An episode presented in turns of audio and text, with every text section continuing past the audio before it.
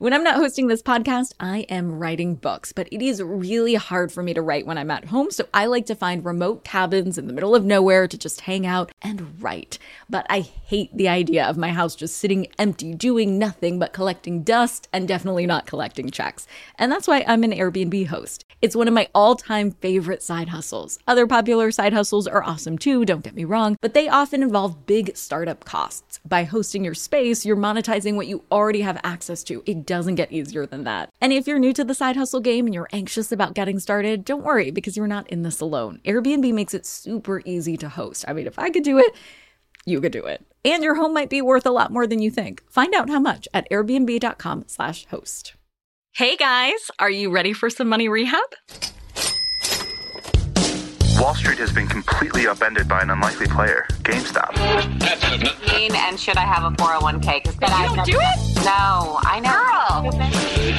You think the whole world revolves around you and your money? Well, it doesn't. Charge for wasting our time. I will take a check. Like a old school check. You recognize her from anchoring on CNN, CNBC, and Bloomberg. The only financial expert you don't need a dictionary to understand. Nicole Lapin. You know, every Friday we talk with a public figure making change in every sense of the word, and along the way has been in or is still in money rehab. Today I'm talking with Amy Cuddy. Amy got her PhD in social psychology from Princeton University. No big deal. She is a best-selling author, and her game-changing research on power poses went viral. She'll give us more info on her research in this episode. It is fascinating and Amy's research insights can help us on our money rehab journey because all things we talk about, asking for raises, negotiating the APR on your credit card, all of these things require confidence, which is Amy's forte. But this research isn't the only part of Amy's story that fascinates me. Growing up, Amy never thought she would be a scientist. And after a traumatic car accident, Amy was told that she would never graduate from college but she did. And I wanted to hear more about how she found her passion and what her story can teach us about proving the naysayers wrong. Amy, welcome to Money Rehab. We start out with a quick money rehab, never have I ever. So instead of having a shot like we would do in real life, which I hope we can do soon, um, you just say I have or I haven't. All right. Never have I ever invested in the market. Not really directly. Uh, never have I ever bought a house. I have. Never have I ever bought crypto. N- not again, not directly. Okay. Never have I ever overdrafted. I have. Haven't we all? Never have I ever taken out a student loan. I have not. Never have I ever negotiated a contract. I have. Never have I ever missed a credit card payment. I have. Never have I ever maxed out a credit card. I think I have probably I had in undergrad at some point. Never have I ever started a business. Yes, All right, sister. Never have I ever applied for a grant. I have applied for grants. So I want to hear everything about that. I am fascinated by all of your research. But before we dive in, I want to get a little background on baby Amy and hear where you started. What did you want to be when you grew up? Um, a rock star. Really wanted to be like, you know, pop star first. It was like Olivia Newton-John. But then, you know, I was much more into, you know, rock and roll. So uh, more like Joan Jett, you know, something like that. But I mean, you know, I wanted to be all the things. I went through all the phases, but I was a very serious ballet dancer. So for a long time, I wanted to be a ballet dancer. I guess I wanted to be a lot of things, like a lot of us. You still do a lot of things. I am fascinated by all of your social media, of course, but in particular, your roller skating videos are my everything. I live for them. So many of the things that I post on social media are not things I get paid to do. But the funny thing is, the reason I'm, you know, a, a good roller skater is because I paid for the second half of college as a roller skating waitress. Oh, my dear, you're my hero. You're my ultimate hero. By the time I went back for my last two and a half years because I had this head injury at, at the one and a half year mark. And then it took four years to kind of get back in. I was working as a roller skating waitress and I had become an in state resident in Colorado. So I was paying, you know, state tuition. And so, uh, not out of state tuition. So I worked, yeah, as a roller skating waitress. So I did get paid to roller skate. Wow. So you didn't take out student loans because you paid for schooling by roller skating? Yes. Yes. Yes, yes. Yeah, it's pretty good, right? Now my social media makes sense to everyone. So, baby Amy, who wanted to be a rock star, ballerina, author, artist, turned into a professor, author, researcher. How did that happen? So, I grew up in this very rural area, small public school. You know, many of the kids I went to high school with helped to run their family farms. There, there was just at that time they didn't feel there was an opportunity to go to college. So only a third of my class went to college. So high school was not especially hard. And i knew i was smart because i had been in the gifted program and sort of you know that part of me had been validated a lot. So i didn't um, to, uh, truthfully did not work super hard in high school got by it was fine went to syracuse to be a broadcast journalist. That was not for me. Transferred to the university of colorado and um, really got into sort of student activism and became like and i'd sort of grown up this way but an environmental activist that started working for national wildlife federation as a grassroots organizer. And here's this is a, an important part of my kind of story of getting there because it's it's a thread that i don't often talk about but one of the things i realized as an organizer um, and I was working on getting the Endangered Species Act reauthorized. So I was literally lobbying, you know, members of Congress. I was 20 and, you know, calling people and trying to convince people that this was worthwhile. But I was talking about like the spotted owl and, you know, plant species that had never been discovered. And it was not persuasive like people who don't passionately care about that issue don't care about plant species that have not, yet been discovered right? And the possibility that they would go extinct before they'd been discovered. So i started to realize that the way we approach influence is just wrong. It, we were all, like dumping information on people rather than connecting with them and trying to meet them where they were. So that that that was relevant. Now what got me into psychology was that in that first year at colorado i was in a really serious car accident thrown out of the car had a bad head injury was in the hospital for a long time rehabbing for a long time. And that got me interested in um, in, neuro, in neuropsychology and neuroscience. So i when i went back i was totally focused on psychology and started in a neuropsych lab, which I ended up not finding interesting enough. Moved to social psychology because it brought together these different interests, which were sort of like, you know, social justice and, and fairness, and also really understanding how people operate, how they're influenced, as opposed to how we want them to be influenced, which is, you know, we want them to be influenced by information. You know here are the facts now do the right thing. But it's just not how it works. So that's how i got there. And then i just realized i i loved i loved doing research. I loved like deep dive reading um, and you know sorting out a problem through experiments.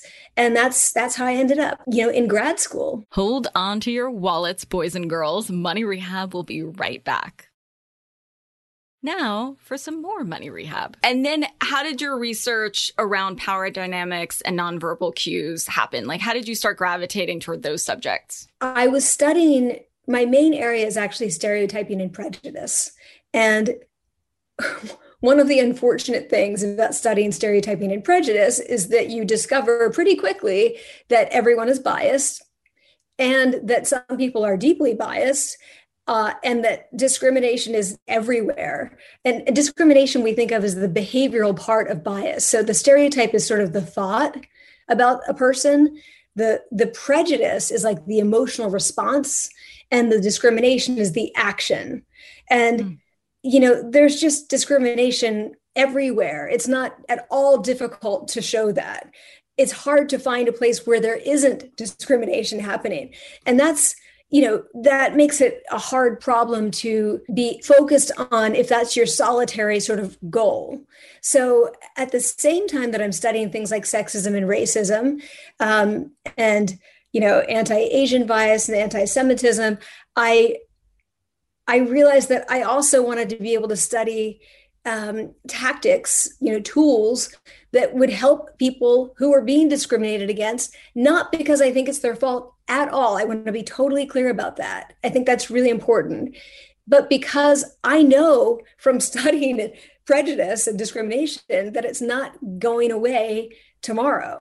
And so I wanted to kind of prepare people to go out into the workforce knowing that they're going to face this and give them every bit of you know sense of deservingness and and confidence that that that they they should have. So that's how i got into studying power and especially you know power and gender. That's where i was that's where i got started. Really noticing in the harvard business school classroom these very pronounced differences between the body language on average of male students and female students where male students were kind of like you know sitting back you know swiveling in their chairs they actually do have those really nice you know thousand dollar chairs. Mm-hmm. uh, and you know and and the female students were much more like this or like this. So they, they're wrapping their you know their arms around themselves touching their face touching their hair.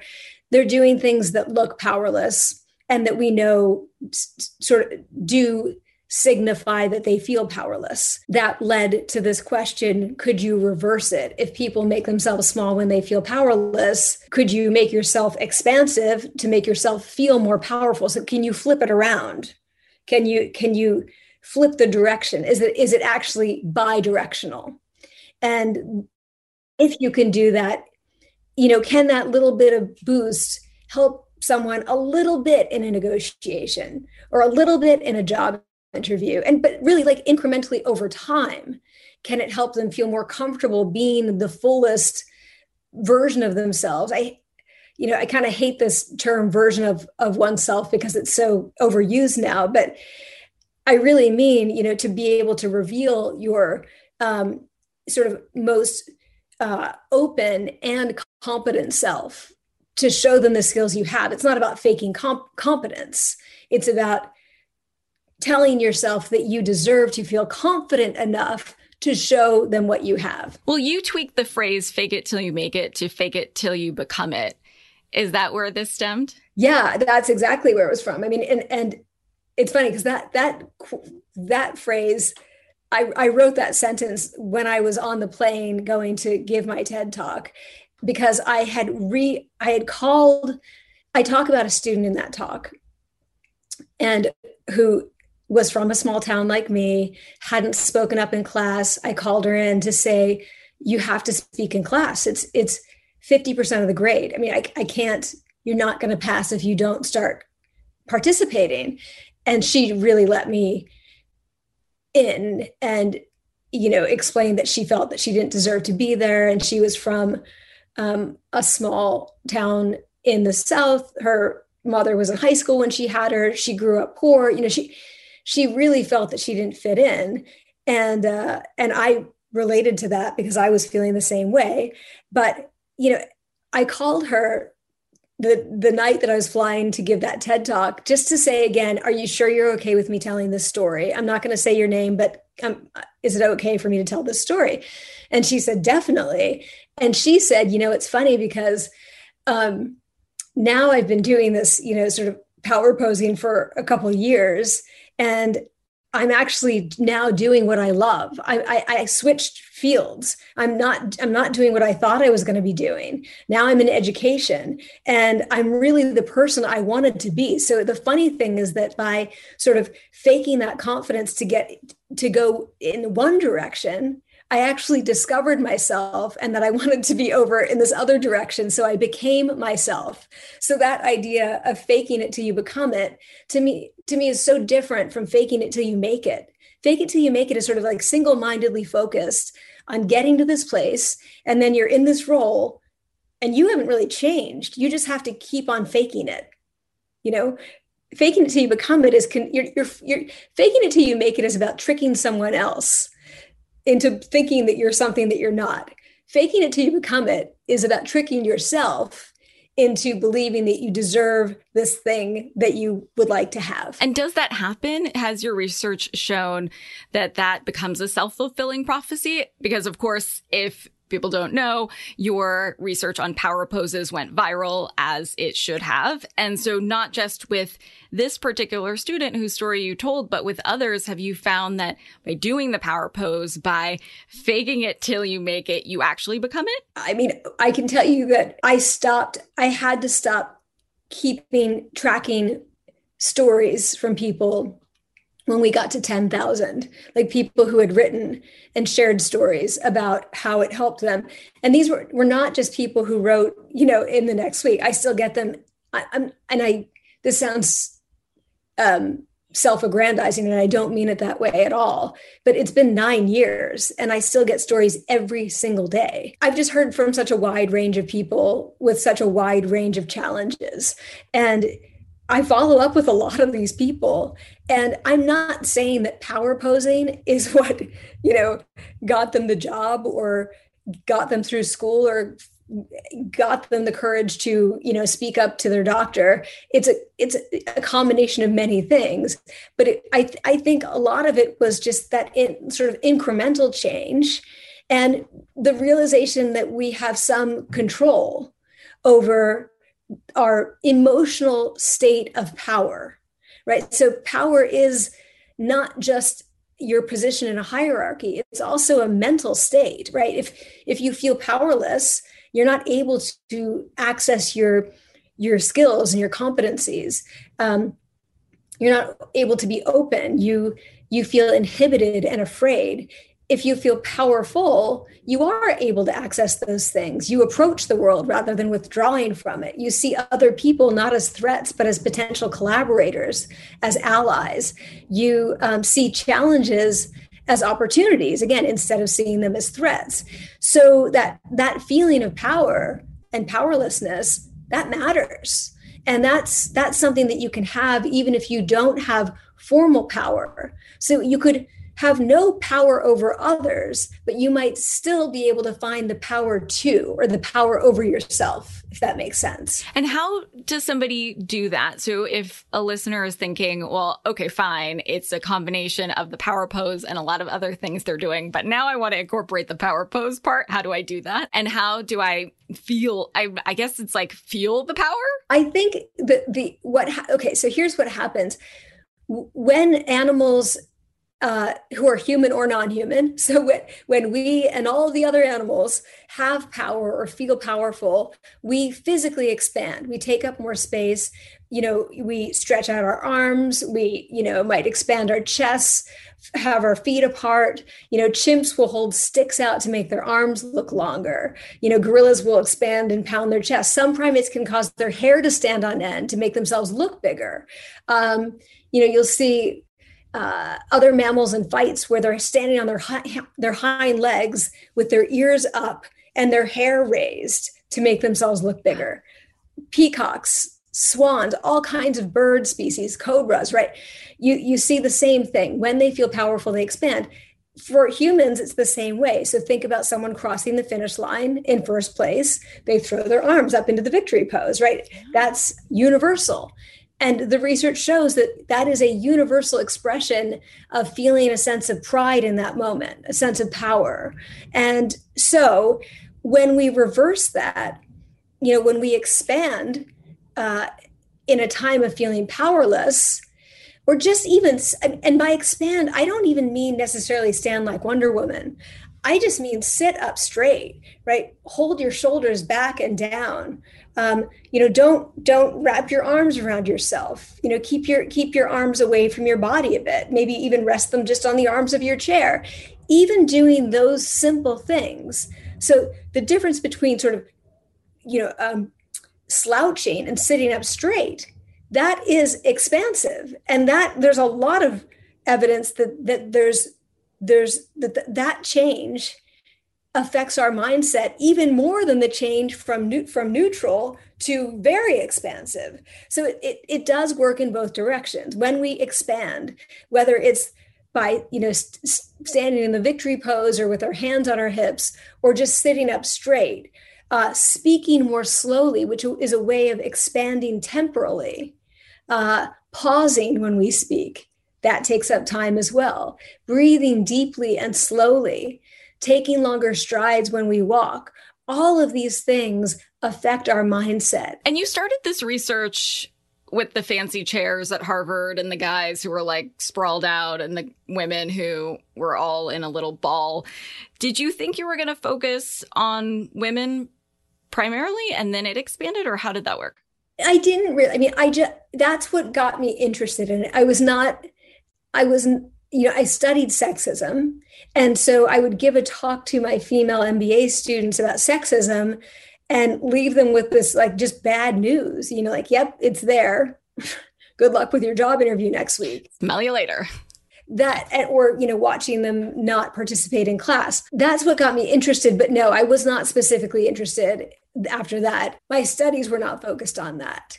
Um, I do find, you know, these issues of power and powerlessness really relevant to women. I mean, I, I think that there are so many situations where they lack formal power and um, and are kind of told that feeling powerful is not not appropriate for them right so they they even shy away from the idea that they deserve to feel powerful so to me i do think it like all of this research on power whether it's about posture or just sort of the psychology of power and powerlessness, it's it's relevant to all marginalized groups.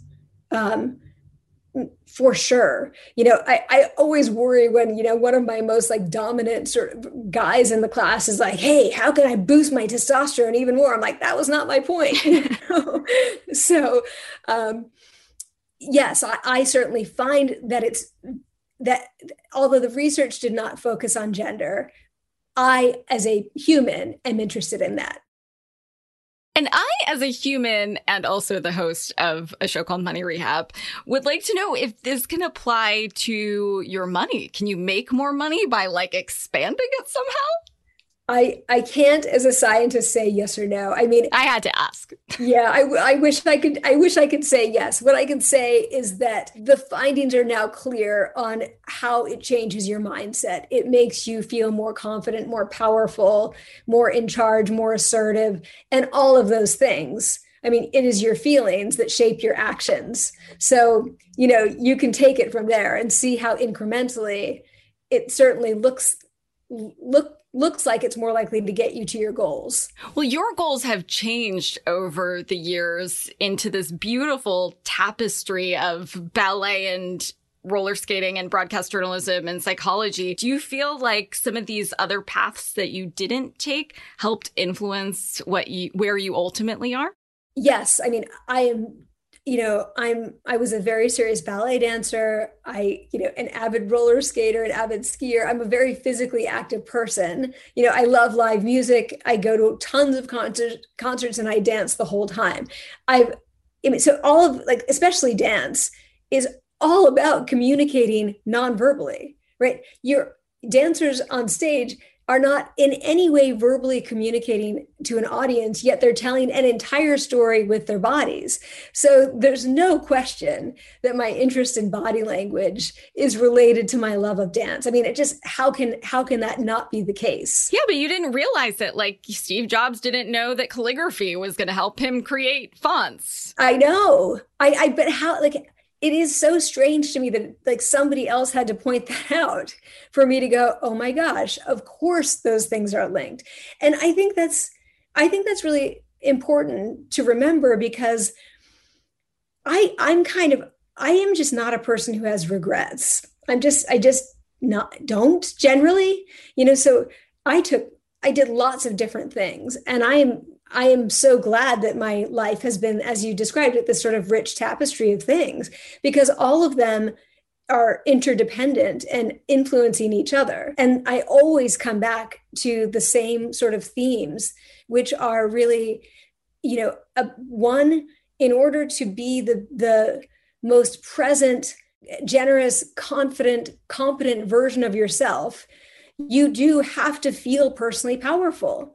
You, you, you, if you feel powerless, you are too inhibited to be yourself.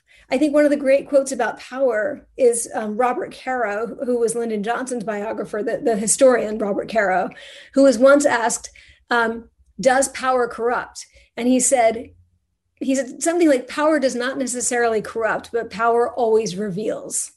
So feeling powerful reveals who we are. It's up to us to be good people. You know, like that's on us. It's up to us to be competent. If you're not competent, it's going to reveal that you're not competent. But it's it's it's it's the only way that we can bring ourselves fully to a situation. So that's the one theme. The other theme that comes up again and again for me is that you know we're judging each other on these two dimensions how much do i trust this person and how strong do i think this person is or how warm do i think they are how competent are they so it's you know trustworthiness and warmth and strength and competence tons of research supports this that these are the two main judgments that we're making of strangers, of anyone new that we meet. And that those two dimensions account for our overall impression of them. But the, the, the twist here is that while we prioritize looking competent and strong, so we want other people to see us as competent and strong. And so we immediately, in a professional situation, want to show people what we know. Uh, they want to know that we're trustworthy. So our strength is a gift to them if they know we're trustworthy. But if they don't think we're trustworthy, it's a threat. So while we want others to be trustworthy, we want to be seen as strong. So I think this is so that that's a theme for me too is that trust is the conduit of influence. Right? It's the only way that your great ideas have a um, a medium to travel through it, so the trust has to come before the strength. So building trust is not a waste of time. Chatting and getting to know people is not a waste of time. Listening is not a waste of time. All of those things build trust.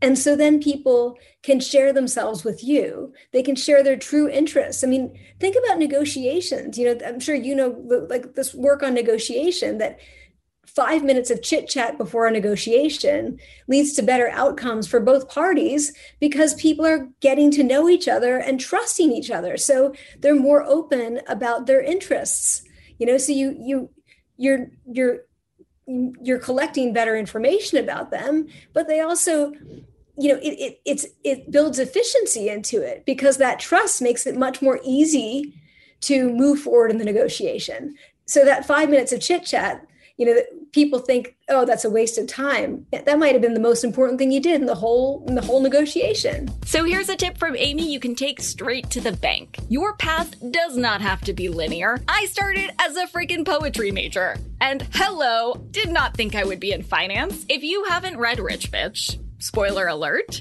beyond the title it doesn't rhyme you can be a finance expert even if you didn't grow up with the Wall Street Journal on your coffee table. You don't have to fit whatever origin story is typical for your industry. You can break the mold. You can break the glass ceiling. You can break hearts if you want. You can break balls. You can break stilettos. Don't break the bank. But you can break whatever it is you want. I did it. Amy did it.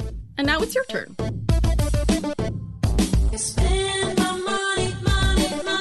Money Rehab is a production of iHeartMedia. I'm your host, Nicole Lapin. Our producers are Morgan Lavoie and Catherine Law. Money Rehab is edited and engineered by Brandon Dickert with help from Josh Fisher. Executive producers are Mangesh Hattikudur and Will Pearson. Huge thanks to the OG Money Rehab supervising producer, Michelle Lambs, for her pre production and development work. And as always, thanks to you for finally investing in yourself so that you can get it together and get it all.